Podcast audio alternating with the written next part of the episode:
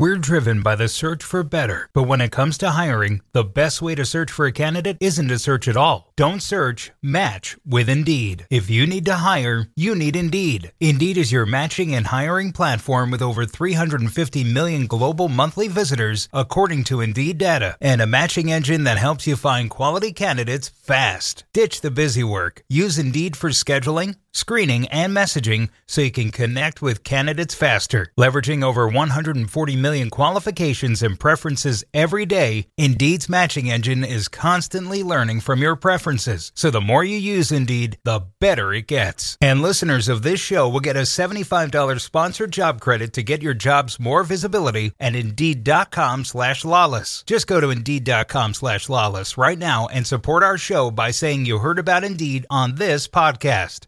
Indeed.com slash lawless. Terms and conditions apply. Need to hire? You need Indeed.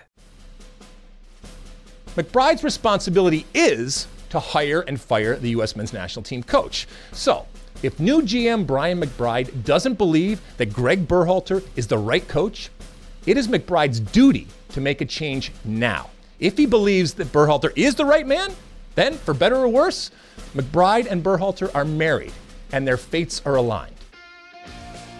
Hello, Sunshine. I'm Alexi Lawless, and welcome to the State of the Union podcast, where we look at the beautiful game on and off the field through the lens of red, white, and blue colored glasses. As you heard, we'll be talking about the arrival of Brian McBride on the scene uh, with the U.S. men's national team. Our Mosse Makes the Case segment, Mosse's going to be talking about the Spanish Super Cup and Valverde fallout. In our Ask Alexi segment, we will be talking Olympic qualifying and Disney movies. In our back three, we're talking about Chicharito and Pulisic and so much more. But first, joining me, my friend, my colleague, my guiding light, David Mosse, a soccer savant and a Fox soccer researcher and writer extraordinaire.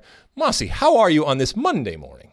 Uh, I am very good. I've had a busy last few days, but I haven't gone on any 10 mile runs. Yes, uh, I I run five to six miles a day, and then I save to the weekend for a Sunday special. I go into the double digit type of thing. So I went on a, a 10ish uh, mile miler uh, yesterday. I'm feeling it today. The the lack uh, lactic acid buildup continues on. But but there's a sense of uh, of accomplishment immediately when you say that. And I, by the way, I'm not. It takes me a long time, so I'm not bragging about anything. But immediately people start sending you texts and emails and tweets about you need to do the marathon with me. You know, I, I have no desire at all to do a marathon. Do you have a desire to do a marathon? No. No, you have no desire to do a, a marathon at all. The other thing that occurred to me when I walked in here, Mosse, I wanted to make sure I get it, hit it off the top is there is always competition in life in everything that we do, even if you don't want to admit it.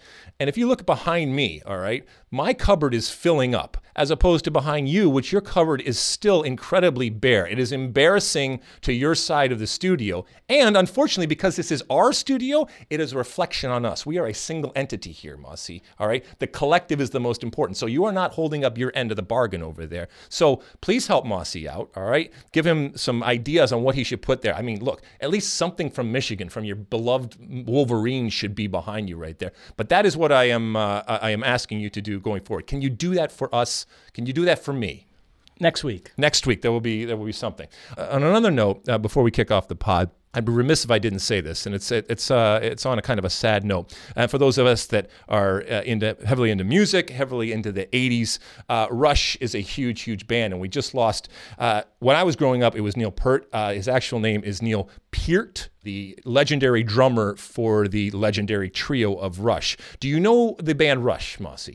I am familiar with You are, you are familiar. It's amazing to me uh, this this this man who died of cancer over the weekend, a giant among musicians, all musicians, but particular uh, drummers and lyricists. He wrote all the lyrics. It's amazing to me the outpouring of emotion and sentiment that, that's coming from everywhere. It hit me actually harder than I thought. I'm not a big Rush fan, never have been. Uh, I can appreciate what they do, and yet the respect and the appreciation and the admiration that, that I would feel for him, and that so many people that kind of started out their tributes to him saying, "Well, I'm not, I don't really, it's not really my thing. Rush isn't my thing, but."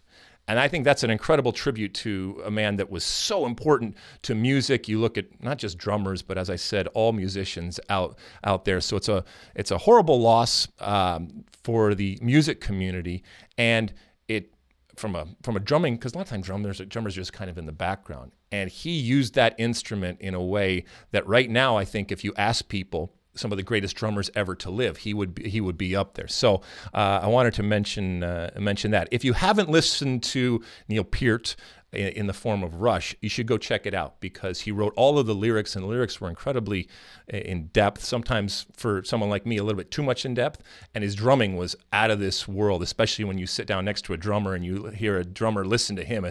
It's uh, it's pretty incredible. So I wanted to mention that uh, going forward. Not not that it's you know I want to bring everybody down, but I wanted to give tribute to someone who indirectly, in my case, when it comes to music and, and that whole genre and that whole time uh, growing up in the 70s and 80s, uh, influenced me in uh, so many different ways and directly influenced a lot of other people who are die-hard Rush fans out there that are uh, uh, unfortunately mourning the loss of Neil Peart. So rest in peace, Neil Peart, uh, going forward. Mosse, ready to light this candle? Yep. All right. As you know, each and every week we kick the pod off with Alexi Lawless's State of the Union.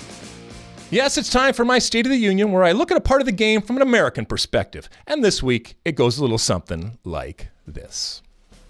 U.S. legend Brian McBride was named the general manager for the U.S. men's national team last week. I think that this is a solid hire. The man knows what the U.S. national team is all about, and I think he can have a positive influence on a team that, let's be honest, is still struggling to regain some relevancy and restore some faith. But it's hard to know exactly how McBride's influence will be seen and felt on this team because I'm still not quite sure what the job is exactly. According to US Soccer, he is to, quote, oversee the development and management of the player pool, build and guide the culture within the U.S. men's national team environment, manage relationships with clubs, and represent the U.S. men's national team on the global scale, end quote. Now, that's a pretty broad and vague type of statement, probably by design. But unlike at a club, a national team GM doesn't deal with player contracts, transfers, trades, or week to week league machinations. Also, McBride's sole responsibility is the full men's national team. McBride's boss, sporting director Ernie Stewart, oversees all U.S. youth teams. McBride's responsibility is to hire and fire the U.S. men's national team coach. Now, usually a GM is hired, and then that person hires a coach. But Coach Greg Berhalter, we all know, was hired over a year ago by Ernie Stewart. So, if new GM Brian McBride doesn't believe that Greg Berhalter is the right coach, it is McBride's duty to make a change now. If he believes that Berhalter is the right man, then, for better or worse, McBride and Berhalter are married and their fates are aligned. But regardless of what this job is or isn't, what constitutes success for Brian McBride in this position is pretty simple. And it's exactly the same thing for head coach Greg Berhalter. Qualify for the 2022 World Cup and do well at the 2022 World Cup. Now, both their jobs, and probably Stewart's, depend on it. All right, Mosse, there's my State of the Union for this week. What were your initial reactions to the uh, legend of uh, Brian McBride coming into the U.S. men's national team as a uh, GM? I agree with everything you said. Uh, there's this age old debate about former players being handed plum jobs they're not necessarily qualified for. And if this was a club, uh, we'd be asking hard questions about Brian McBride's background. Does he have the business acumen to negotiate deals and manage the salary cap?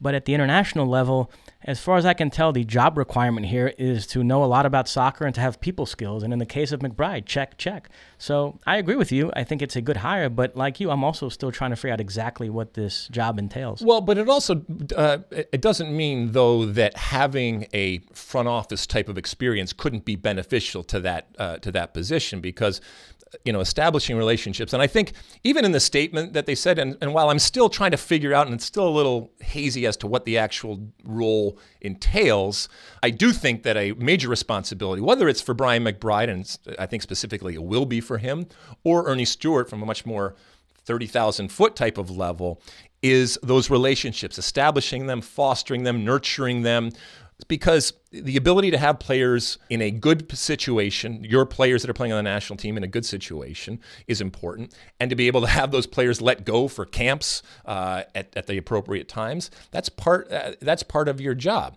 I think that there was initially when Brian McBride was was named um, over the weekend and and, uh, and, last week, there was this feeling that this was much more because of what Brian McBride represented, and that this was a PR type of move. Now, first off, let me be very clear.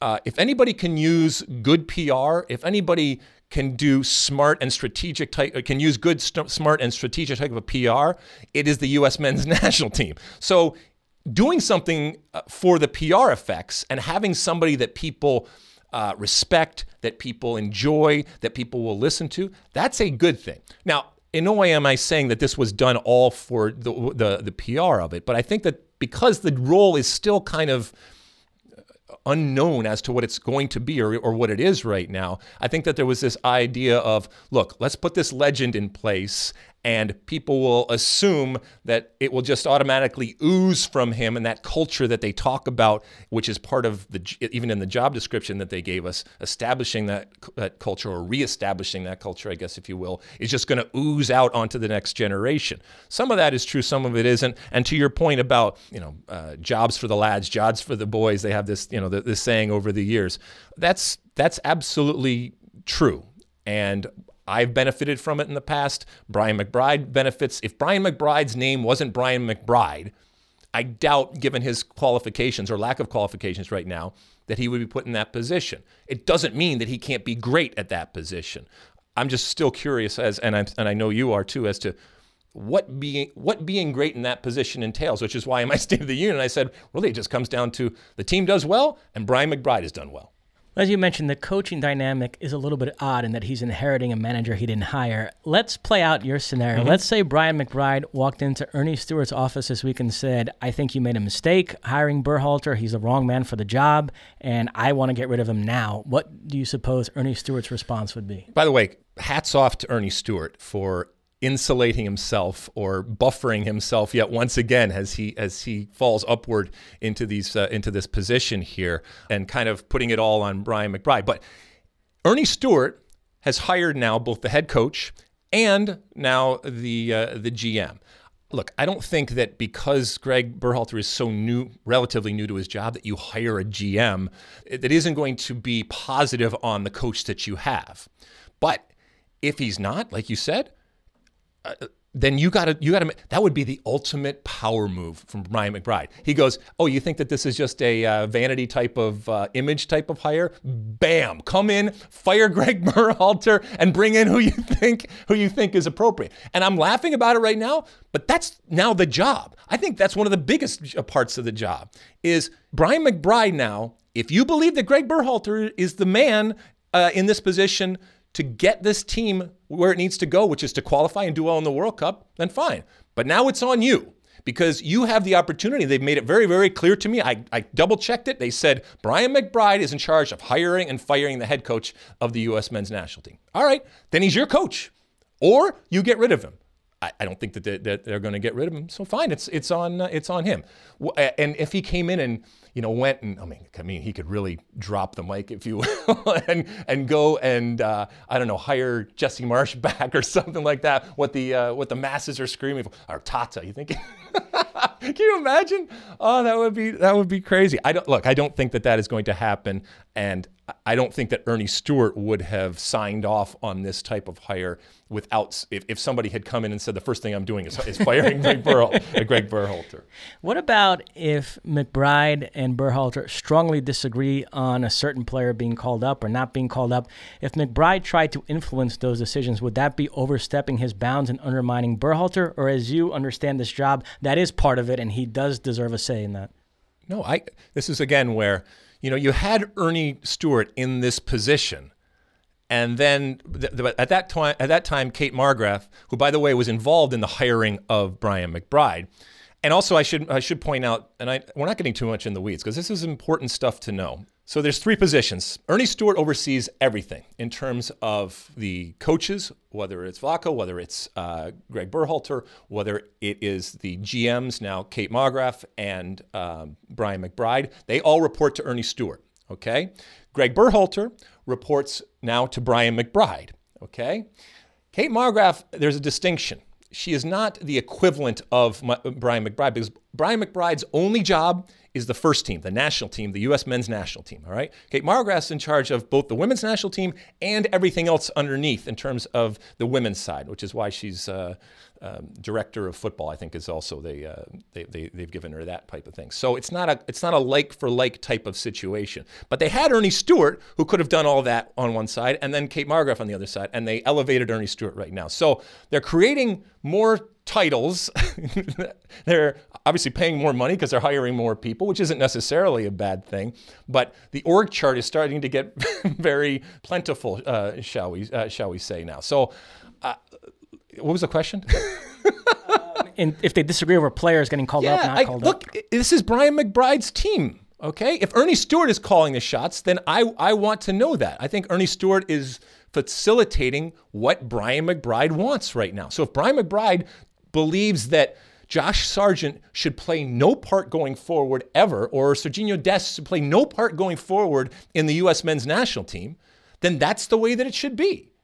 I mean, yes, they have conversations. I'm being a little flip, but yes, they're going to have conversations, and you want somebody to challenge you on your opinion. But if I put you in charge of something, okay, I have to give you the ownership, and I have to give you the opportunity to, make those ultimate uh, to make those ultimate calls. Now, if I believe that what you're doing is detrimental to the the, the bigger picture and the bigger machine there, it's my responsibility to say no, we're not going to do that, or something just so crazy where it's not gonna it's not gonna happen. But as far as a player, now if he if he came in and said Christian Pulisic is not going to be involved with my team, now that one maybe you make an executive decision from the top and say, well, I'm sorry, but he is going to uh, be. But I do think you need to give Brian McBride, if he truly is not just a um, just uh, just a face and a name, if he truly is responsible, then give him the responsibility to do what he thinks is appropriate. And maybe some things that are unpopular. Externally, they might be unpopular, or internally, even with people, and maybe even with his boss, that might be unpopular. But you hired him, and it's on you. And ultimately, as we've said before, if the U.S. doesn't qualify for the 2018 World Cup, none of this stuff happens. None of this craziness. Well, that's already happens. happened. What? 22, you mean? 22. No, sorry. No, no, no, no. For the 18. Oh, If I'm the- sorry, I'm when sorry. They didn't qualify is what I'm saying. I'm sorry, sorry. In 2018, if the U.S. Qual- sorry, if the U.S. qualified for 2018, none of this happens. We're not having these types of conversations. Nobody, to be quite honest, probably nobody even knows who you know the position or the org chart uh, when it comes to uh, the national team. So. So that's why I say their only job is you can talk about development, you can talk about uh, you know getting into um, you know the grassroots, and you can talk about all the different things and culture and stuff like that. People just want to win. People want to qualify for the World Cup and do well in the World Cup. Alex, in my defense, did you think Alexi misspoke there when he said I did. I did misspeak. Uh, maybe a so I wasn't bit, the only one that- but you're, you're the understand the savant over there, and you can't even you know meet me halfway. I mean, you know. So to understand this, Brian McBride decides he wants to fire Greg Berhalter. Right. He then has to take that to Ernie Stewart, who then has to take that to a CEO, right? Right. Who then a, has to uh, take a that to There's Carlos. Cordeiro. There's a group, yeah. Now, because you know the, everything is by consensus now over Right. at the, uh, and we've talked about this before, where sometimes it, it is analysis by paralysis, but it is a maybe an overcompensation now for what was a lot in truth, where it was much more of a. Uh, a dictatorship, and there wasn't the vetting that is now going on. So maybe it takes longer, maybe it's more uh, more difficult. But yes, but but don't think for a second that Ernie Stewart's voice doesn't have added weight compared to others uh, when, when you when you're going forward. So, look, this is uh, this is a situation. I'll be interested to see. You know, here's another. Uh, by the way, it's interesting that both GMs of the U.S. Women's National Team and Men's National Team uh, come from a broadcasting background. Okay. Uh, Brian McBride and Kate Markgraf both uh, have uh, done stellar work over the years broadcasting. We've worked with Brian here at Fox. I've known Kate and actually worked with her probably years ago at ESPN, if, I, if I'm not mistaken. So I think that there is an understanding of the game that that is beneficial and a, fa- a face of the game that you see in the broadcast world that is beneficial. Does it supersede or compensate for a complete lack of front office experience? It, maybe, maybe not. We'll, we'll see. Brian McBride's got his, I think he's got his work cut out for him.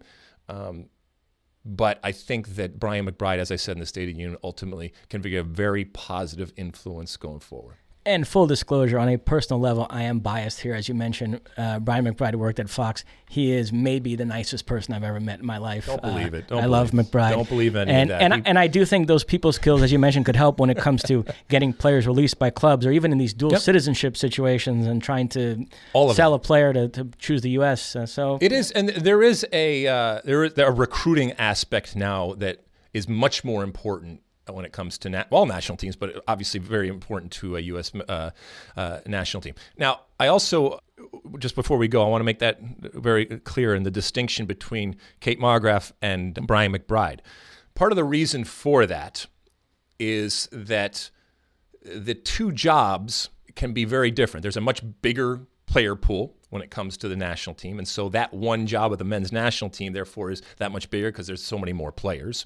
The international aspect of it, which is something that, yes, there are international players that have played on the U.S. women's national team, but the reality is that it's mostly domestic uh, players. And so you're not dealing with that international aspect of it and those relationships that we're, we're talking about. And so that's, I think, why this separation has happened, even though even though it may look like they're doing the same job, their jobs entail different uh, different things, and that's why more can go on her on Kate Markgraf's plate as opposed to Brian McBride's But it's amazing, and the you know the the palace intrigue and all the uh, the stuff that uh, is going on internally at U.S. Soccer that I know nothing uh, nothing about, but I can only I can only imagine. And it all gets solved and it all goes away when uh, teams qualify and do well. So whether it's the women, obviously they have Olympic qualifying coming up, which they should breeze through no problem, uh, and then do well in the Olympics next summer, and then continue on to the World Cup. And then we're going to talk later in the pod uh, about the the men's Olympic pathway, but that's got to be part of it. And then, uh, but that's not. By the way, Olympics.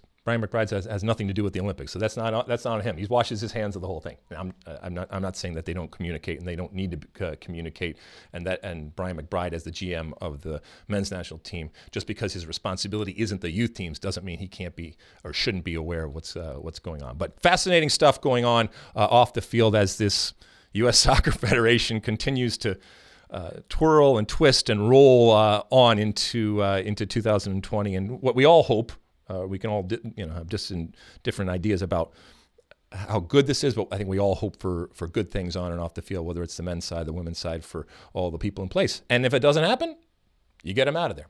So, anything else, Mosse? Nope. All right, moving on. Hello, people. Alexi here. More of the State of the Union podcast is on the way. But first, I wanted to tell you about a service every soccer fan needs to check out Fox Soccer Match Pass. With Fox Soccer Match Pass, you can stream live and on demand matches from the Bundesliga, international friendlies, and more, all on your favorite devices. And the best part, it's all ad free, and you can cancel at any time. So check out FoxSoccerMatchPass.com and get started with a free seven day trial today. Now back to the show. Mosse makes the case. Okay, it's that time again. Time for uh, Mosse Makes the Case. What are you casing for this week, Mosse? First of all, let me say we're taping this on a Monday morning. Yes, we I know are. we remind you of that every week, but it's very pertinent uh, this week because I am casing about Ernesto Valverde. And uh, as of yet, it is not official, but I am operating under the premise that he will be sacked this week. So keep that in mind as we progress. And he is who? Uh, the Barcelona manager. So, my case is that Ernesto Valverde is paying the price for Spanish football spreading its wings. When Jose Mourinho was the Real Madrid manager, he once described the Spanish Super Cup as the most important trophy of the preseason and the least important trophy of the season, which I thought was an apt description for the gray area that all these domestic Super Cups and the Community Shield occupy in the calendar. But this season, the Spanish Federation chose to make more of it than that. Uh, they staged their Super Cup in the middle of the campaign and turned it into a four team tournament, which took place this past week in Saudi Arabia. Most were in favor of the idea. One man who was not was Barcelona manager Ernesto Valverde. Now, he framed his disagreement in traditionalist terms, talking about how you should have to have won a trophy the previous season to compete for the Super Cup. But it doesn't take a psychiatrist to figure out that there was an element of self preservation. He knew he was close to the edge, and the last thing he needed was an intense competitive match against Atletico Madrid. Sure enough, Barcelona lost that match, and Valverde is set to be sacked this week, ending his two and a half year spell in charge. To be clear, Ernesto Valverde is not being sacked just for losing one match to Atletico Madrid. Nor is he being sacked merely because of the Champions League collapses against Roma and Liverpool the last two seasons. Yes, like all super clubs, Barcelona very much want to win the Champions League. But more than any other club, there's an obsession with style of play, which is baked into the analysis of the manager. A big reason why Valverde is gone is because Barcelona folk fundamentally don't like the way they've been playing under him. And for evidence of that, look no further than who their top choice is to replace him Xavi, a man who possesses no Champions League winning pedigree as manager and frankly possesses very little coaching resume at all, but who, more than any other player over the last 20 years, symbolizes this so called Barcelona DNA. Whoever ends up taking over, if it's Xavi or somebody else, I wish him luck because they'll be occupying arguably the most demanding coaching position in all of sports. Wow, interesting. Uh, a, a, couple of things, and you know we've we've now touched on it uh, in a couple of segments now about the the willingness of I guess it would be clubs and owners to be glazed over by the the stardom or the success that has come from players uh, in the past. And look, this happens in in life. This happens in politics. We see, you know, whether it's incredibly historic last names or whatever that are given that are given opportunities. But but I think you hit it in the, in the middle of your uh, Mosse makes the case where you pinpointed ultimately what I think separates Barcelona uh, and not not makes it unique. There are other there are other teams, but for the most part, I think we associate with Barcelona, and that is the style of play and the expectation that has been created over the years that this is going to be you know, Més que un club, right? It's going to be more than just a team that you watch. It is going to give you something that you can't see elsewhere. It is going to be romantic. It is going to be expansive. And you got to be able to fulfill that. And it's not it's not only the the passing and the stuff that goes on the field. It's everything. And look, nobody represents that uh, other than Messi than someone. And maybe I would even argue that Xavi, from a, a, a big picture standpoint, maybe represents it even even more so. And so it it makes perfect sense that they would fall back on something like this. And by the way, okay, uh, you talk about his resume and the things that that have and haven't happened when we talk about uh, who's that coach uh, for Real Madrid? Uh, Zinedine Zidane. Yes, that guy. Okay, he did not have a stellar and long type of resume, and it's worked out pretty well for him. And even a better example here, Pep Guardiola. Yes, I've heard of him too. So I've, i think I've they're trying to recreate that. This this is going to be the first time they've sacked a manager uh, mid-season since 2003, and they're clearly out of practice doing it because they've completely bungled how they've handled sure. this, and they've taken a PR lambasting. They've let Valverde twist in the wind for several days here while they were publicly courting other managers, including Xavi. And it sounds like Xavi was so put off by how this was handled that it contributed to him saying no. But the key is he's not saying no; he's saying not yet. And I think the expectation is that he is going to take over in the summer. He wants to start from scratch at the beginning of a season. And so they're, they're going to have to find their Hansi Flick here and install kind of a, an interim manager for the next four months. So I think that's where we're headed here with the situation. If you're someone like a Xavi, like a, a huge name, uh, an incredibly famous player for what you did on the field, and you maybe are just starting out your coaching uh, situation, would you rather go into a super club right there and be given you know all the tools that you possibly need with the recognition that it still takes a certain type of skill to manage the best players in the world to manage those super clubs or to go someplace else where you can coach them up where you don't have that type of pressure which you think that would be better. I think it's i think it's hard because you mentioned uh, we mentioned Zinedine Zidane and we mentioned Pep and stuff like that. It's not always going to go that way, okay? And you can very, very quickly start to um, sully your image, shall we say? And we look at Vieira, we look at uh, Thierry Henry, and we, I mean, the, the, list goes on and on and on of, of huge name players that have come in and haven't been able to actually translate that. So why do you think that Xavi is a Zinedine Zidane type esque person or a Pep esque person as opposed to any of the other names. And there's a lot more names out there that didn't work out. It's a great question. There are arguments both ways. I think if I had the sort of association with a club that Xavi has with Barcelona, then I would prefer that to a lesser club because I think that it that would buy him some time. You know, they're not going to run out a club legend like that. So I think if he does take over, he will be given some time more than somebody who wasn't Xavi perhaps would be given if things don't go well right away. So I think it actually would be a situation conducive to success. I think it's also you have to be practical uh, and smart about it from a from a managing coaching perspective in that the resume of your playing career only lasts so long, okay? But then you have the resume of your coaching career. And just as a player being on the books at Arsenal or Chelsea or any of the big, you know, obviously Real Madrid and, and, and Barcelona, that is cachet that you can use for a number of years to move on. So even if you go and coach Barcelona, it doesn't work out well, you still coach Barcelona you're going to get other jobs.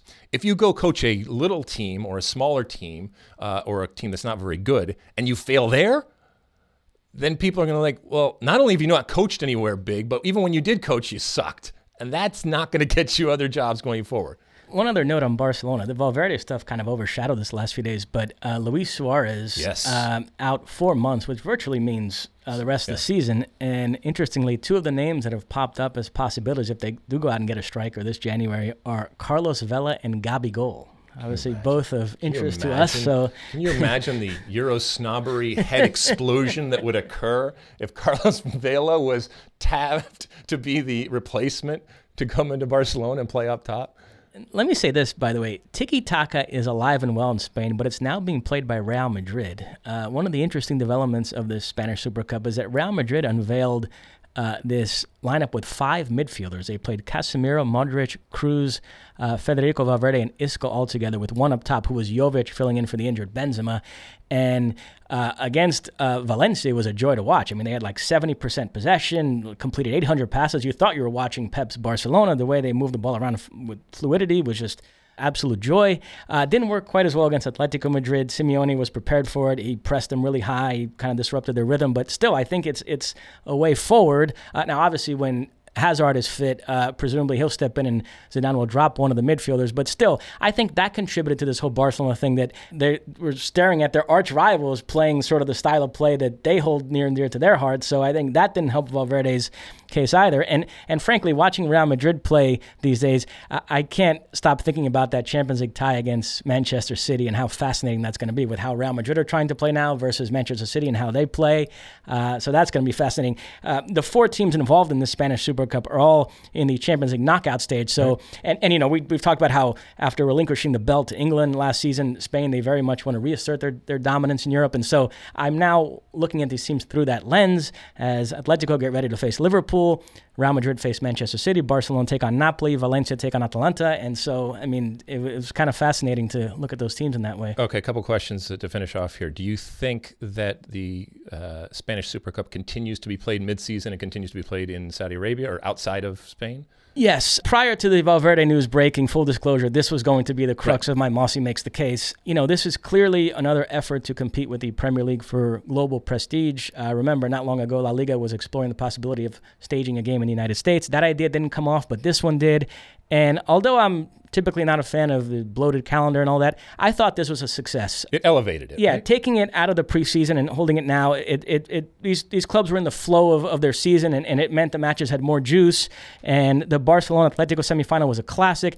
The Real Madrid Atletico final, even though it was no no, I found the match uh, very compelling. So I thought it was overall a great advertisement for Spanish football. Uh, I know Italy's been doing this the last couple of years of holding their Super Cup in the middle of the season in, in Saudi Arabia. France is for a decade now has been holding their Super Cup outside of France, but they still do it at the beginning of the season, so you, you right. don't get away from that whole preseasonish feel. But I think the Bundesliga will probably follow suit eventually. The one that won't is England because we know they're traditionalists at heart, and having the Community Shield be the curtain raiser at Wembley every year, they, they love that, and so they're not going to touch that. But I think all the other leagues in this effort to compete with uh, the Premier League will. And as you as you mentioned, in a weird way, this Valverde uh, news sort of elevated it, yep. the importance of the Spanish Super Cup because it contributed to a, a Barcelona manager getting fired fired let me make one last comment sure. here. When we uh, did our team of the decade on our last podcast of 2019 uh, for the manager, uh, you went with Pep, I went with Klopp. Uh, in retrospect, I kind of overthought it. I, I, think it's clearly Pep is the manager of the decade. But one name that we didn't mention at all is Diego Simeone, who took over at Atletico Madrid in December of 2011 and is still there in 2020. So, which this day and age is remarkable. And so his his time there is sort of more or less spanned this whole decade. And I continued to be amazed by the degree to which like in the, in what's ostensibly this sort of glamour super club era in European football, how Atletico have crashed the party and and I, I, equate them to like the bad boy Pistons of like the late '80s who yeah, crashed that you know that, that glamour era in the NBA with uh, uh, Lakers, Celtics, Bulls, Michael Jordan, Larry Bird, Magic Johnson, and and here were the Pistons sort of you know in the middle of all that, and and and and I I view Atletico the same way, and and here this whole Spanish Super Cup I think was set up for Real Madrid, Barcelona, but Atletico go out, they beat Barcelona, and almost beat Real Madrid. I thought it was a dead even game. Frankly, Atletico even might have shaded it in terms of the chances. You had that Federico Valverde play that everybody's talking about, and they end up losing on penalties. But here they are, you know, going toe to toe with those clubs in La Liga. They're, Real Madrid and Barcelona are level on points, but Atletico are only five back. They're right in the thick of that race, and I continue to be impressed. And now we'll see what he can do against Liverpool in the Champions League. That might be a tall order with this team, but still, I continue to be amazed that Diego Simeone keeps Atletico in the mix, in in the upper levels of the sport. And, but, and I, but the way he's doing it isn't isn't it easier, Mosse, and therefore less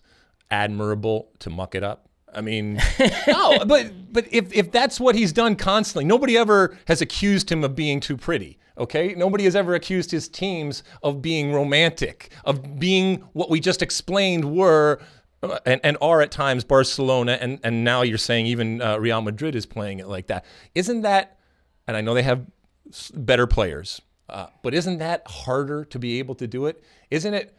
Isn't it? When it really comes down to it, uh, Roy Wegerle used to constantly say this. Uh, he was a forward for the U.S. national team. Even during the game, he would look back at me as a center back and scream at me. it's much more difficult to, to, to create than destroy. Uh, and his point was, as I'm screaming at him for not scoring a goal, and I'm, I'm back kicking people all over the place right now. Isn't isn't there some truth to that? There is some truth to that, and and we'll end it on this to bring it back full circle. I think there's a lot of merit to what Simeone does at Atletico, but it certainly disqualifies him from ever being the Barcelona coach. That's true. he could win ten straight Champions League titles at Atletico. They're never going to hire a coach like that at Barcelona.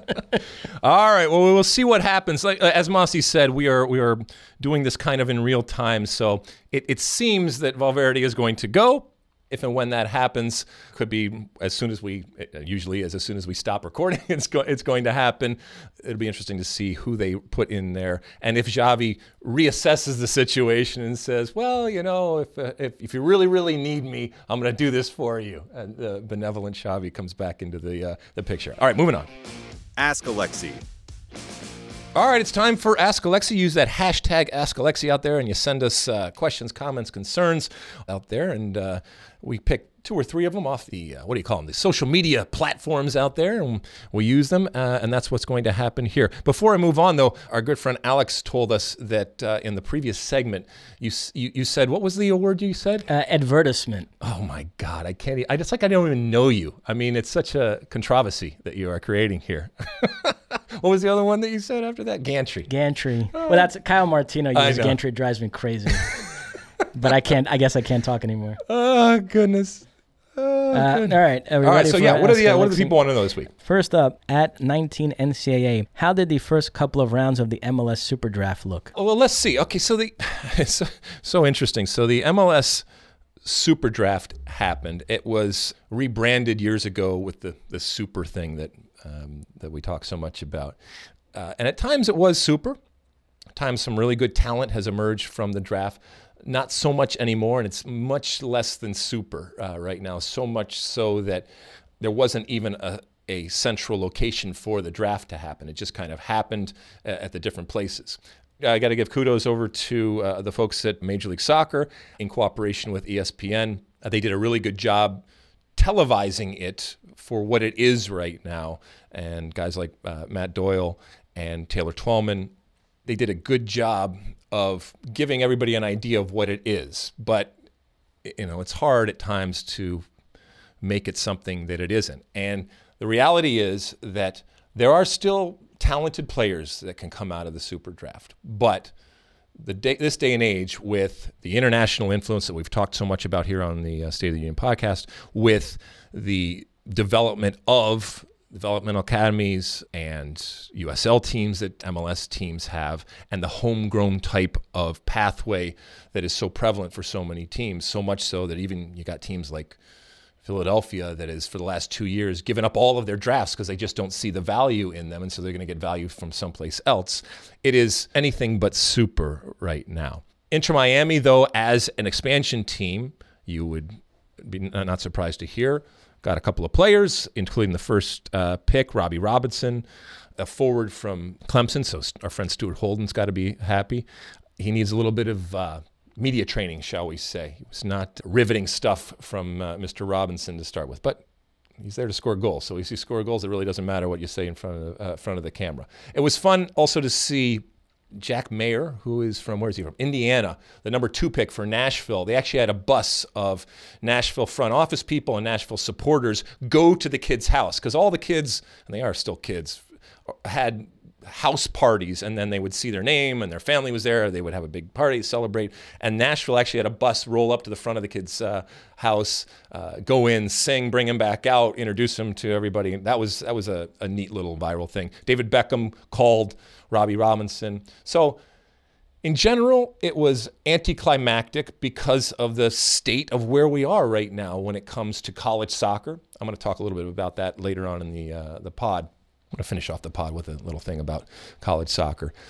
But when it really comes down to it, if you can find one player out of the draft that can make an impact. And when I say an impact, it's literally stepping on the field because a lot of these players are going to play on your second team, your USL team. A lot of these players are going to be off the bench. A lot of these players are going to be training session types of players, very few of them are going to make an impact. But if you can find a player that does that, you have done your job. And I think if you do ignore it, you ignore it at your own peril. I don't think you're doing your job if you completely ignore the uh, the college pathway right now. And you can find good players. It just takes a whole lot more work, and there's a whole lot more competition, and it's harder than the pathways that exist now when it comes to like I said, your homegrowns, and more importantly, uh, your international influx of talent that we know is so is so important. So it came, it went, and I do. There's a nostalgia piece of, of this, and I was talking to some people.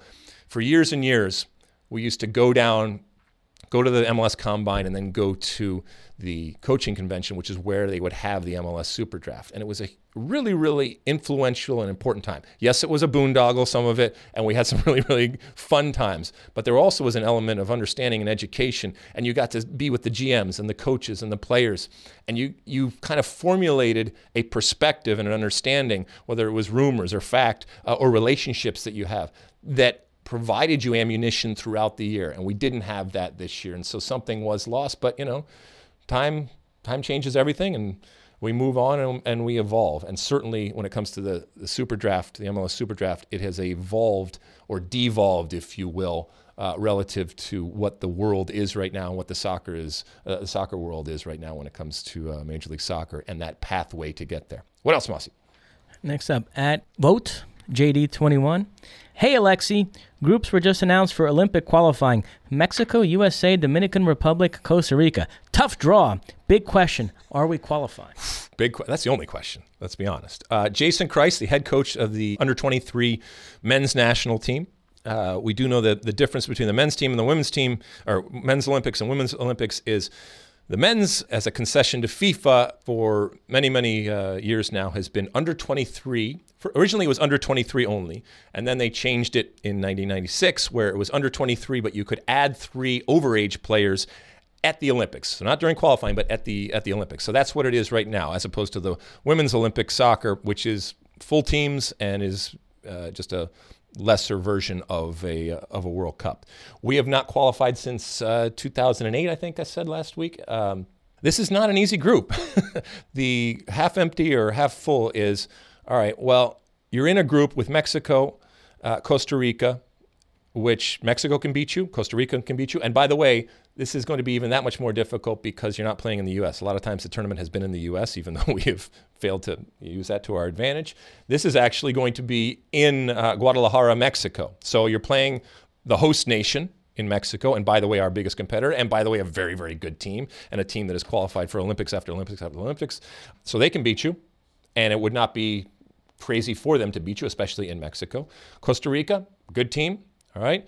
Got to beat Dominican Republic, obviously, and get the the, uh, the three points. For those that don't know, there's two groups of four. The top two come out. There's a semifinal. If you win your semifinal game, you go to the Olympics because they send two teams. Uh, so once you've won your semifinal game, uh, there is a final game, but it really doesn't matter because you're both going to the Olympics. So it's much more for uh, for seeding. I still see the U.S. figuring out a way. Look, you just got to be one or two in the group. So figure out a way to get the points against the Dominican Republic and Costa Rica, take your chances against Mexico. Even if you come out two, the fact is that in the other group, you're not going to have to face Mexico anymore. So the, the danger would have been coming out of your group and then having to face Mexico in that one of those semifinals. You're not going to have to worry uh, worry about that. So the group is going to be the hardest thing. I think that that uh, Jason Kreis gets it done. I think he has to get it done. I think for the future of the full men's national team, this is crucial. We have wasted too many generations right now of not being given the opportunity to send a group that then a certain percentage of matriculate up to the national team. And that experience is huge. I think it's really, really important. Uh, I'm not saying it's going to be easy, but I think that ultimately they get it done. Incidentally, CONMEBOL have brought back an Olympic qualifying tournament for the first time since 2004. What was it before? The last three cycles, they've used the under 20 championship as qualifying for the Olympics, but they've decided in this cycle to actually bring back an under 23 tournament, which gets underway in Colombia this upcoming weekend. They smell money. Um, more as games, expected, more money. yeah, as expected, Brazil took an absolute beating when it came to getting players released from European clubs. So it's a They need Brian McBride on the case. uh, yeah, I am not overly sanguine about our hopes. It's uh, 10 teams competing for two spots, and Brazil, who are the reigning gold medal winners, uh, I think it's a 50 50 at best Really? to qualify. Yeah, this tournament's going to be trouble. Does Brazil care more than other countries about the Olympics? I know they've done well, obviously. I, I, I get the feeling that they do. Be interesting. They, they did when they had never won a gold medal. Now that they got that out of the way, uh, I think it's going to. The, interest level is going to decline a little bit. What's interesting is you have the Euros and the Copa America this summer along with the Olympics. Neymar is already making some noise about wanting to play in both the Copa America and the Olympics. And Mbappe, uh, even more strongly than Neymar, is saying he wants to play in both the Euros and the Olympics. Now, I'm sure PSG or whoever his employer is come this summer will have something to say that. about I that love that. I love that from both of them. I, but love, I love uh, that they. but yeah, so keep an eye on that. So and it's in Tokyo, and although the the, the soccer tournament occurs right in, the, in other cities. Yes. I mean, they, yeah. yes. They, now, now, keep in mind, uh, someone like Christian Pulisic can not be an overage player. He could actually play in the. So the U.S. the team that qualifies won't necessarily be the team that goes uh, goes next summer. We talk about some of these young players that we have that can actually qualify, and then part of the fun once you do qualify, knock on wood, is those three players. And what do you do? I was actually one of those overage players back in 1996. And conventional wisdom is you go up the spine, you get a goalkeeper, center back, forward, that uh, that type of stuff. But it, it can be uh, any any number of players. But you know, who of the overage players out there? Because we don't have a lot of overage players. Would you pick to go to an Olympics if you uh, went? Let us know what you think. What else, Mosse? and finally, at Bu A Wilson, what are your top three movies for a Disney Plus watch list? Did you just say plus like Canal Plus? What what is your problem today? Um, that's Oh, how that's your French. that's how people have been pronouncing it. No, no, there are no people in the world that are I'm pronouncing you. Disney Plus. I'm telling you. Disney Plus. Uh, Andy Greenwald and Chris Ryan uh, on the on the Ringer podcast. I listen to them every week. They they call it Disney Plus. No, they don't. Yeah, Do they really? Yeah, yeah. Well, they're wrong. They're completely wrong. That's ridiculous. Nobody does that. They shouldn't do that. Okay. All right. So the question was top three movies for a Disney Plus watch list. All right. So they got me. Disney got me, as I'm sure many of you out there have been. Uh, have, have- it's also happened to. We've been watching The Mandalorian. I know this isn't movie type of stuff. So what I'm going to do here when it comes to the movies is I'm going to say no Star Wars. Okay, I'm going to take out Star Wars because I could have three Star Wars movies, but I'm going to take out the Star Wars franchise. And I know Mandalorian isn't isn't isn't a movie; it's a series. Uh, by the way, you know, long live Baby Jo- Baby Yoda. He is still living, so I'm not giving it away. But okay, so three movies. All right, this is what I'm going to go with. First, I'm going to go with The Sound of Music. All right, have you seen this uh, flick, Mosse? Yes. You know this? It's a classic, one of the great movies of all time. I will die on that hill, without a doubt. uh, alongside Maria. Just incredible soundtrack, incredible story, incredible pictures and colors, and just one of the great movies of all time. And had an incredible impact on me from an uh, early age. So I will always sit and watch The Sound of Music. How do you solve a problem like Mosse, huh? Okay. Second, The Muppet Movie. I'm going to go with The Muppet Movie. Okay. Another classic in a very different way than The Sound of The Sound of Music, but as far as the impact and the influence that the Muppets had on me from an, uh, a young age. I mean, I remember being in the movie theater and going and watching uh, the Muppet movie, and you know, riding like a, uh, you, know, uh, just riding next to Fozzie and uh, moving right along. There we go. That's it. Moving right along. All the uh, you know the wonderful numbers and the and the wonderful music behind that, and the great characters. Animal. Somebody asked me about Animal the other day on on Twitter. So that's number two.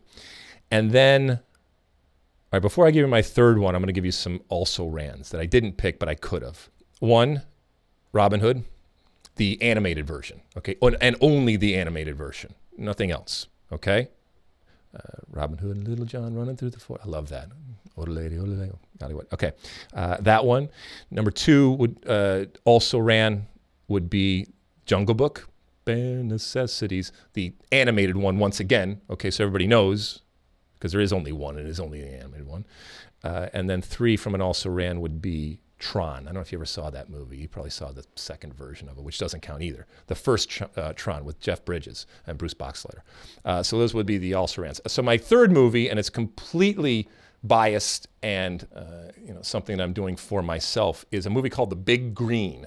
It's a movie about a uh, bunch of misfit kids playing soccer. And the reason why I picked that movie is that I actually have a song on the soundtrack, a song called Kicking Balls. If you if you're able to watch the movie from start to finish, if you make it through to the end, uh, you will hear my song at the very end of the uh, uh, of the movie over the uh, the credits.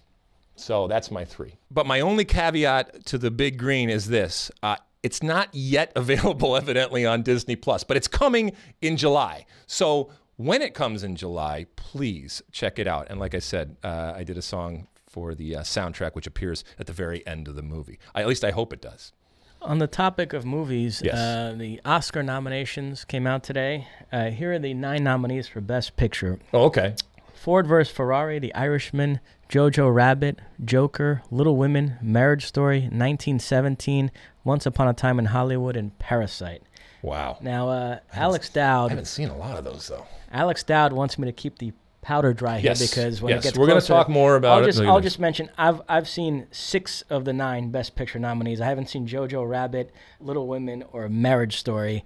Uh, I think it's been an excellent movie year. Of the six that I've seen, uh, Once Upon a Time in Hollywood and 1917 are my two favorites, both exceptional. With Irishman and Parasite, maybe a slight notch below, but excellent as well. So uh, when, we'll, when it gets closer, I'll really break down these films and, and, and how I think this is going to oh, go. Cool. All right. Well, I got I got a bunch of screeners at home, so I got a my, with my SAG-AFTRA type of thing. That and I, by the way, one last thing yes, before we move on. Yes. Uh, last week you put it out on the pod that we're thinking of making changes in 2020, and mm-hmm. if anybody has any suggestions at home, well, uh, young Adam Barnes sent this tweet. An idea to improve the State of the Union podcast, an Ask Mosse segment. Three questions for him specifically. Let us fans pick his brain. Well, that's not even a segment. Okay, no, that's not happening. No chance. There's no, absolutely no chance of that happening. Suspect Adam Barnes will delete this tweet after hearing me say advertisement in plus, but uh, nevertheless, uh, it's out there. There's a, there's a public clamor oh, for there an is Ask a public Mosse clamor. segment. Yeah, our, our, the latest series from Disney Plus, Mosse. Ask Mosse.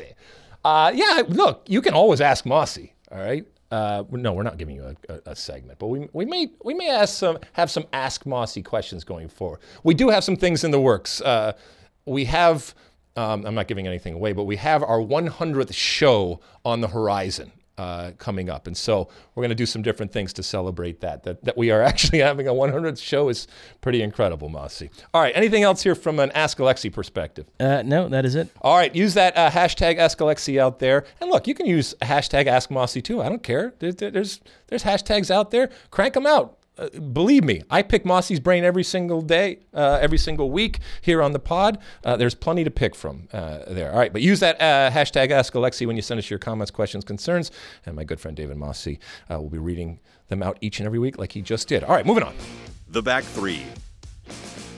Okay, it's time for our back three where we look at some big stories, games, moments. Mosse, what's in our back three this week? Begin with Christian Pulisic, who picked up an adductor injury in training. Yep. Frank Lampard described it as a nasty injury and said he will be out for a few weeks, which is a bit vague. I don't know if that means three weeks, five weeks, six weeks. But in any event, I know you taped a little uh, clip last week talking yep. about it. Uh, why don't you expand on that here? Your thoughts on this news? Well, you know, look, for those that have listened to the pod, and uh, when I taped that clip, as I mentioned last week, there's sometimes people will see these video clips and that don't listen to the pod. But if you listen to the pod, you know I've said many, many times that staying healthy, staying fit, avoiding injury is a skill. And it's something that Christian Pulisic has yet to master. This is concerning the number of injuries, the types of injuries, and the consistency of injury that, that continue to keep him out. And look, he is I think he is one of the great talents in the world. That he's American is just he happens to be American, and I think for Chelsea he is important. But the more he is out, the more opportunity it gives to, uh, other people and the potential f- for being Wally pipped. There you go, Mosse. I know how much you love that when I say that. So you know, right now, we look at Christian Pulisic first and foremost because he's American. Okay. Well, first and foremost because he's a great player, but also from an American perspective, we look at him because we're excited to see American doing well, an American doing well at a big super club. I use that. Uh, you know, sparingly, but uh, I know I'm looking over there at Alex, but also in at, in the EPL. But injuries um, can happen at the worst possible time. And if you aren't able to avoid them, look, the U.S. national team, as I, as I said in the clip, needs Christian Pulisic to qualify. They also need Christian Pulisic to do well in the World Cup. And if at the worst time, either in qualifying or God forbid at the World Cup, these injuries start to come along, that's that's a problem. It's a problem, obviously, for him from a personal perspective. It's also a, a, practical problem for the national team. And I think back to great players whose careers were kind of derailed. And I think of the great Johnny O'Brien, played for Ajax, played for the U.S. Uh, men's national team. And look, he was a great player. He could have been so much better. He missed so much time because he was injured constantly, he had chronic ankle problems, and it, it's a problem. Now, when I say that it is a skill, people always come back to me and say, oh no, you know, it's you're either built that way or you're not. And yes, there is a genetic component to it, but assessing a player means assessing their their potential for injury. And if you have a Christian Pulisic that can't be relied upon because he is constantly getting hurt, that's that's a problem. I hope that he kind of grows out of it and as because he's still sometimes we forget he's still very young and his body will continue to grow and I think he will better understand when to live to fight another day, if you will. But this is, you know, that's that's not a good thing. You don't want to hear this. And he had kind of gotten over that hump. He was playing, he was scoring, he was doing well, and now you're right back where you, where you started to a certain extent. So let's hope that it is only a couple of weeks. Yeah, keep in mind he had a hamstring problem recently, which already halted some of his momentum. He was kind of a non factor during the festive period, and this is apparently a, a new injury.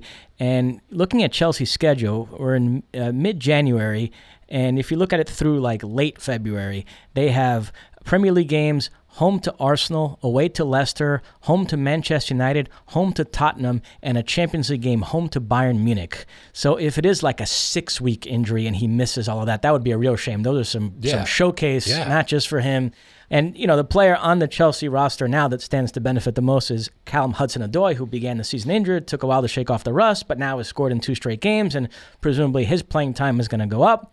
Also, we'll see what Chelsea do in January. It doesn't look like they're looking at a winger right now. I, I keep seeing striker and left back as the positions they're more focused on. So that wouldn't really affect Pulisic in any significant way, but still, they might end up feeling the need to sign a player at one of those wide attacking positions, and then that would be more competition for Pulisic when he gets back. So yeah, I mean, so it's yeah, I, I agree with you. It's disappointing news. On the positive front with Americans, Leipzig, I don't know if you saw this, they sold one of their holding midfielders, Diego Demme, to Napoli uh, during this uh, transfer window, which uh, should mean even more playing time for Tyler Adams, who's healthy now. And I think with Pulisic out uh, the spotlight is going to shift to Adams as far as Americans abroad. I think he's going to have a nice run of games for a Leipzig team that's leading the Bundesliga and that's getting ready to face Tottenham in the Champions League round of 16. M- remember, McKennie's out Sure. too with that dislocated shoulder. So I think right now the focus is going to be on Tyler Adams. I've said before, and I'll, I will say it again. I think when all is said and done, as important as Christian Pulisic is, and he is very important, Tyler Adams will be the most important component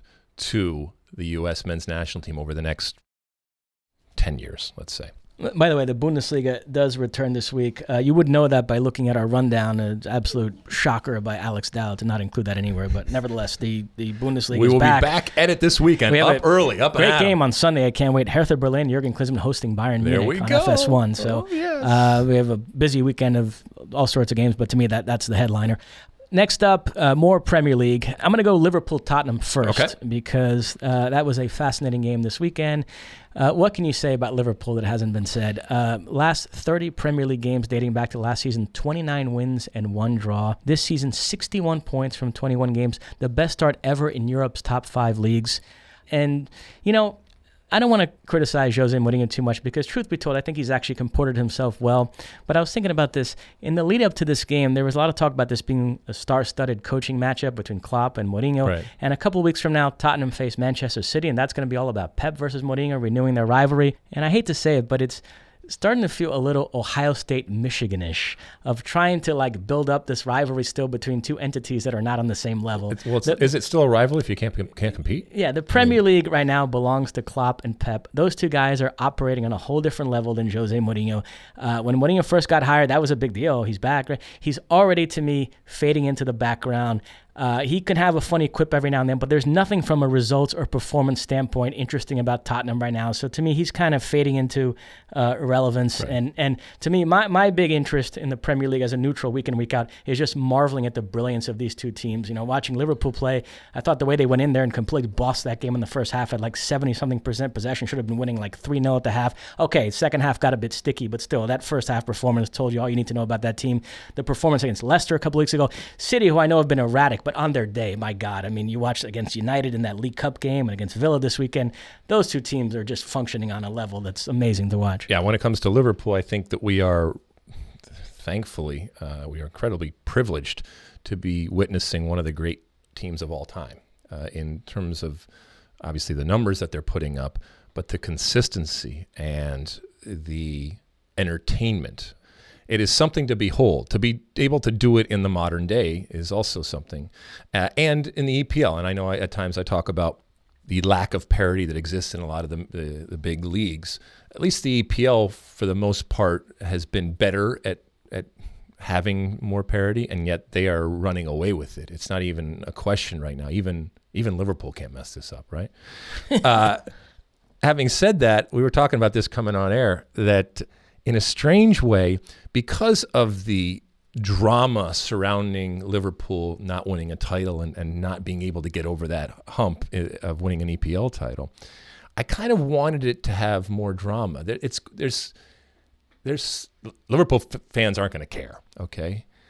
But there's something that's taken away from it because they're going to stroll to the title without anybody standing in their way, without any type of or anybody putting up a fight. And it's I mean you can hand it to them now. The EPL from a title perspective is done right now. And that it's that it's Liverpool will be historic and it will take something away from the fact that it wasn't a run down the stretch and then they finally they, they, they finally got it. Like I said, for me, not for the Liverpool people. I know my good friend Keith Koskin's probably listening as is Zach Kenway right now, going, "No, it doesn't matter" or anything like that. Okay, fine. I'm just telling you from the outside, it would be much more monumental and historic for me uh, and memorable if it was there was an actual competition. I will say this: I watched the uh, Man City game over the weekend, wi- and in which they just completely demolished um, Aston Villa, right? And it occurred to me that when we are watching some of these super clubs and that separation that happens, and this is just once again that comparison of the manufactured parity uh, and the adherence to parity relative to the rest of the world that MLS has. We always, and, and oftentimes when it comes to Man City and other super clubs, we say these are games that they're supposed to win, or these are games that they're not supposed to win when we're talking about the opposition that's that's bad or something like that. I, in MLS, we never say that. I don't go into a game broadcasting a game and saying, well, this is a game that Team X should win. These are the types of games that Team X should win. Even good teams, even LA, LA even LAFC. But we do that in a lot of other leagues, including uh, the EPL, even though there is some more parity. I don't know if that's a good or bad thing. It's just interesting to me when I when I sat and watched that game. There was extolling the virtues of Man City and what they were doing, and, and it was pretty and stuff like that. But there was always this caveat, but this is a team they should beat, and they should always beat. This is expected to beat. The fans in the stadium knew it when they uh, when they went in. The team, let's be honest, knew it uh, when they went in, and so it was a it was a fait accompli. It doesn't negate the fact that there was beauty to be had, and, and you can appreciate that, but. It would be interesting to see, which is why I think we like Champions League so much, where that is not said this is a game they should win. This is a game that they that they should win.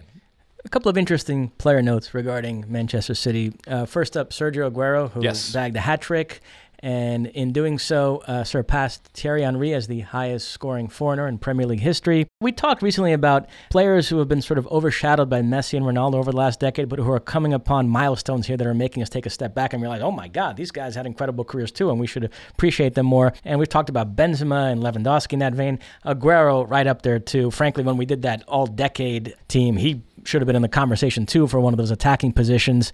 Just incredible player, right? The fact that he's never won the PFA Player of the Year is one of the most mind-boggling things ever. But I mean, his numbers stack up with just about any striker that's ever played in the Premier that, League. Do you think that when someone like Alan Shearer or Thierry Henry see that, do they go, "Yeah, but," uh, and it's not that they didn't play on good teams, but maybe in the back of their mind they think that separation and the superness of the super clubs that we're talking about right now and the quality that they have from top to bottom and the depth that they have, you think in the back of the mind saying, that's that's great, but if I was able to play on a team like that, think of what I think of what I could have done. I think Aguero thinks if I had Warren Barton crossing me the ball, I'd have twice as many goals as I have now.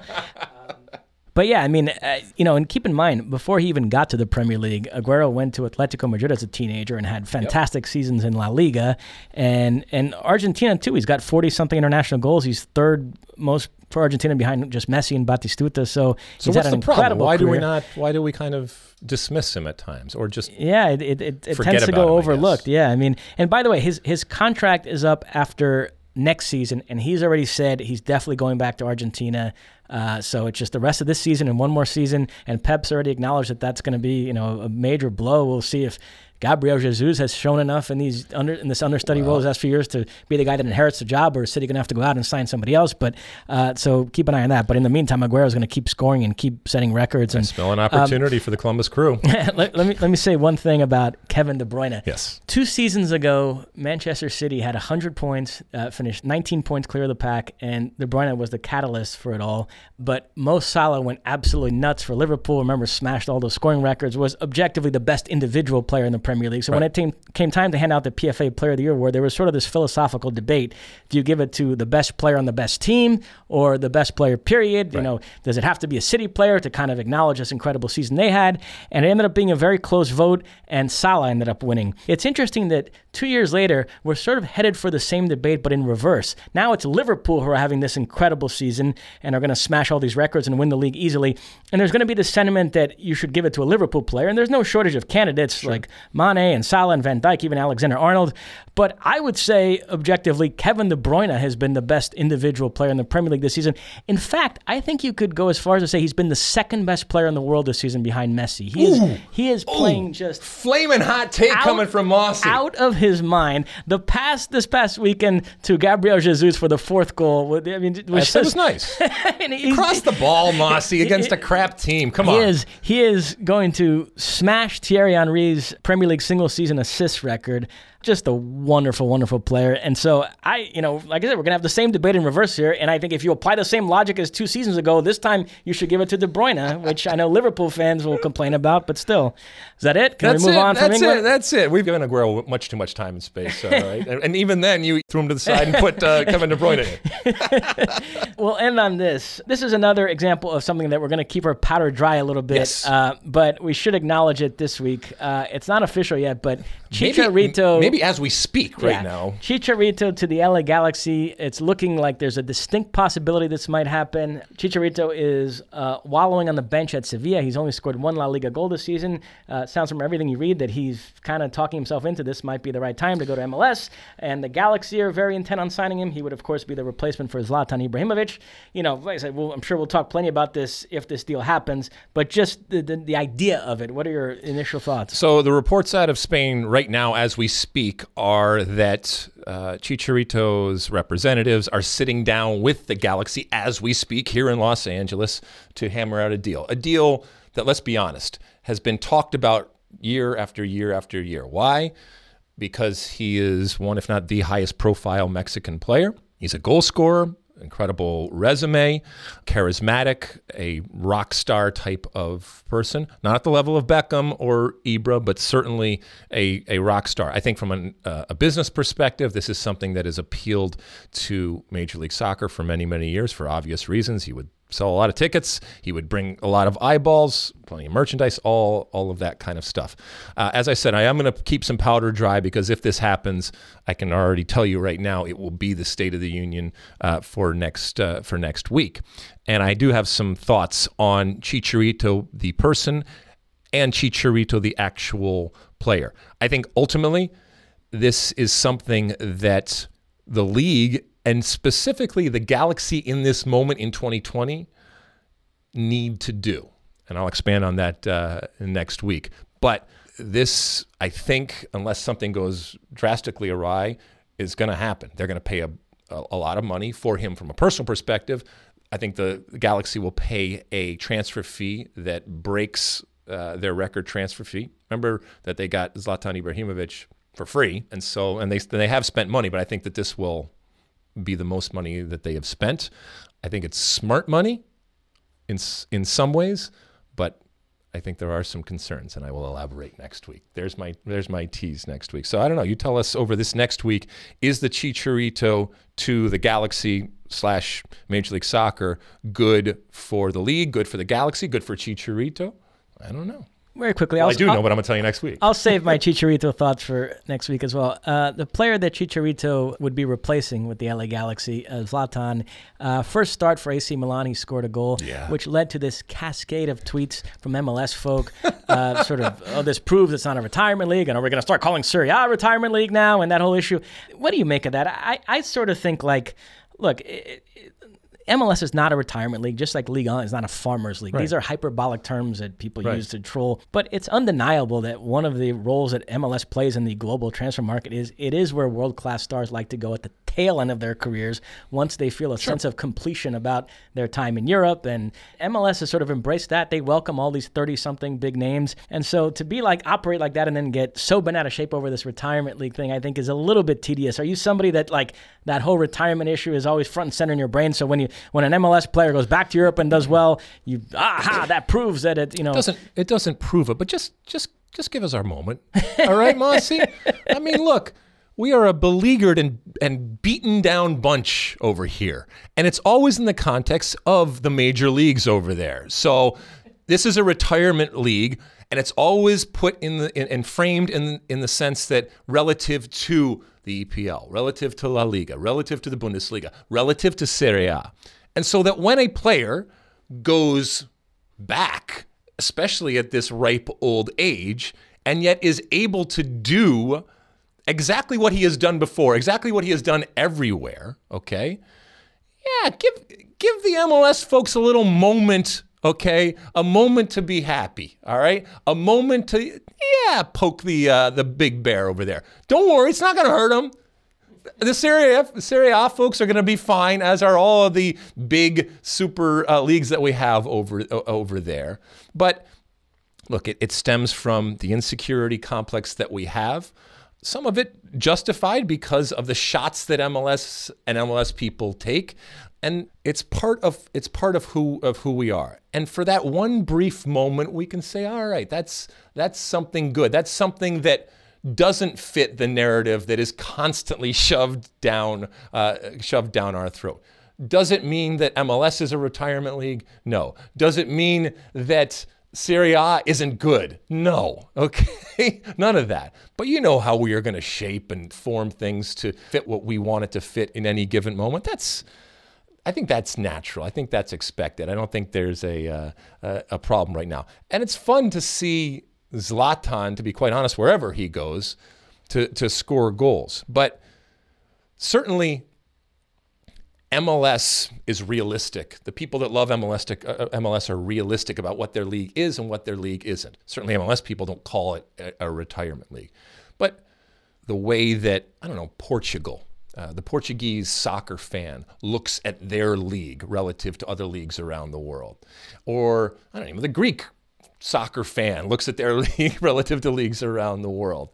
And obviously we're in a very unique situation in the United States and in North America when, when it comes to Major League Soccer and other leagues uh, that we have in the way that we are seen and in the culture, climate and culture uh, that we have. But I don't think that a Portuguese fan uh, thinks about his league in the same way at times that we think about our league or is, uh, is at times that insecure or is protective of the league. They like their league. It's their league, okay? They know it's not this or this or this but as I say each and every time, you know, the best league is the one you love. Okay, and love the love the league that you love, and, and go for it. Uh, go for it there. Congratulations to Zlatan uh, for coming and doing what you have done now for four decades. In four decades, I think you scored the 80s, the 90s, the 2000s, and the 2010s in uh, in different leagues out there. It's pretty amazing. So, uh, anything else, Mosse? Nope. All right, so we come to the end of yet a uh, another podcast. We want to thank you for uh, for tuning in. And I want to finish it here with I got a uh, a question. You know, we do our Ask Alexi, and you know some of them we use, some of them we don't. We can't use all of them. Uh, uh, obviously, I, I really appreciate the fact that people do take the time to uh, to write and to try to pick our brain and, and to you know I, I can't answer everything, but I answer as much as I possibly can online when it comes to especially Twitter uh, a young freshman in high school, and I'm assuming that this is all legitimate, but we know this is the day and age of fake news and information out there. But Cooper Thompson is a freshman at a high school in uh, Texas, I think. And he asked me, I'm a high school freshman looking to play beyond high school. Should I play high school, club, academy, ID camps, showcases? There's so many different paths out there. And doing, I'm doing as many things as I can right now, but it's scary and frustrating. I'm just trying to be the best that I can be. Any suggestions? And to a certain extent, I'm, I'm so glad that Cooper took the time to write. And this is something that comes up a lot. And there are a lot of both young men and women out there who are in high school that are thinking about these things as the, the, the landscape changes. And so as we end each every, in every uh, pod, I do my one big thing. And my one big thing for today is exactly what I told Cooper, and that is first off, don't be scared. I know it's frustrating and I know it can can be scary, but don't be scared. There is no right path and there continues to be no right path and that's not necessarily a bad thing. Yes, at times there are paths uh, that are being more defined and there are paths that you are being pushed down, right and wrong. Some paths can be very very beneficial, but there is no right path and you will find as you go along in life that everybody's going to take different paths and get to different places. And sometimes the path you're on is the right one, sometimes it isn't. But for you, you have to find the, the, the path that you feel most comfortable with. And so I guess that is the right path for you, but there's no right, right path for everybody. You know, I also told Connor, or told Cole Cooper, excuse me, play on teams that make you happy. And I think that this isn't, you know, a, uh, flower child type of uh, hippy dippy type of, uh, of thing. Um, and I know it's kind of open and ambiguous, but this is ultimately a sport. And sometimes people yell at me for saying it's just soccer. It is just soccer. But if you're not having fun, especially at a young age, and you're still young, okay, if you're not having fun playing on whatever team it is, then why are you doing it? Are you doing it for somebody else? Are you really doing it for yourself? And when I say fun, I don't want you to confuse difficult or challenging with fun. Some of the most difficult things I've ever done, some of the most challenging things I've ever done have been fun and I have enjoyed doing them. And so, are you having fun with whatever team and whatever different things you are doing along this path that you have chosen? And by the way, you can choose different paths.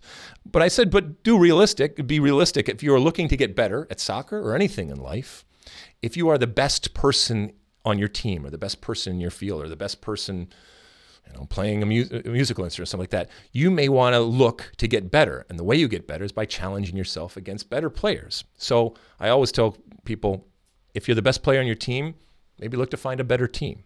Uh, and maybe that's something that, whether it's Cooper or anybody else there, should do. You don't have to, uh, and you might be just as fine. And then I said, and this is this gets into the nitty gritty of what's going on in the United States right now. Uh, don't be robbed of the high school experience if that is something that you want to have. Okay, and I know with the developmental academy and the fact that we have moved on to a place where where we are making young boys and girls uh, and young men and women choose whether to play high school soccer or not. You know that's a that's a big bone of contention for a lot out there, including me. And I think we are in, in essence in our zeal to develop better soccer players, we are robbing them at times of their opportunity to play uh, high school soccer, which I think can be incredibly beneficial.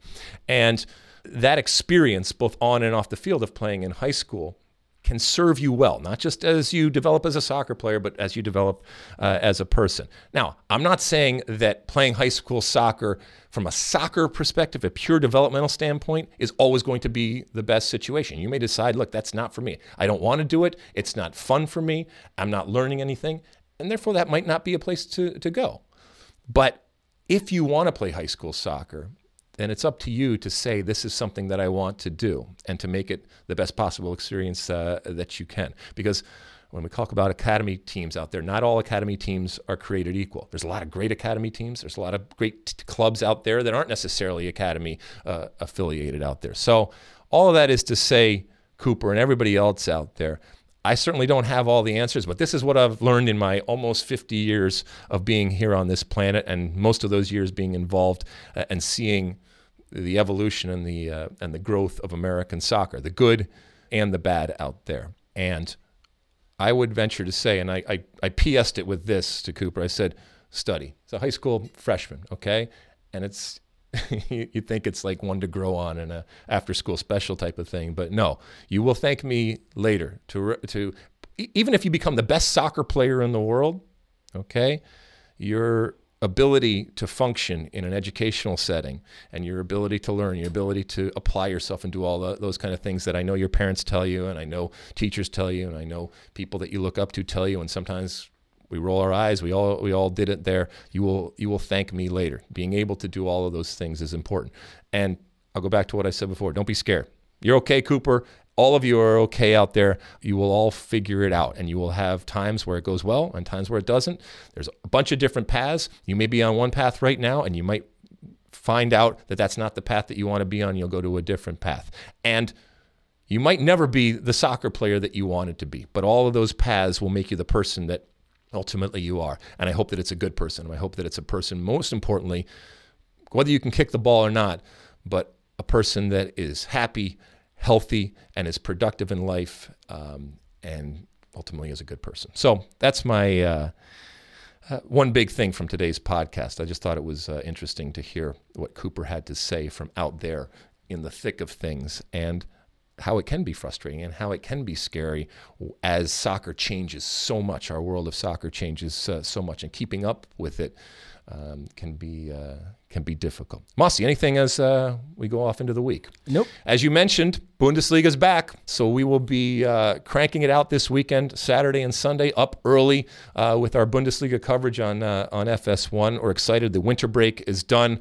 A lot of different stories uh, to talk about as we hit the uh, second half of this season. That's shaping up to be certainly an exciting Bundesliga. Much more exciting if you look at the top to bottom, uh, and if you look at the the stories out there than let's say the EPL, which we all and we just we talked about is uh, is already decided. Not a reason for you not to watch the EPL or anything like that.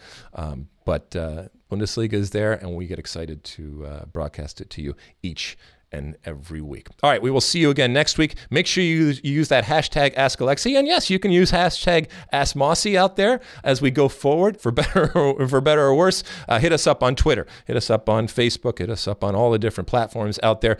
Do download, subscribe, rate, do all the uh, the different things that you have out there. You can find it on all the different platforms out there, and we really appreciate you each and every week tuning in to the State of the Union podcast. All right, size the day.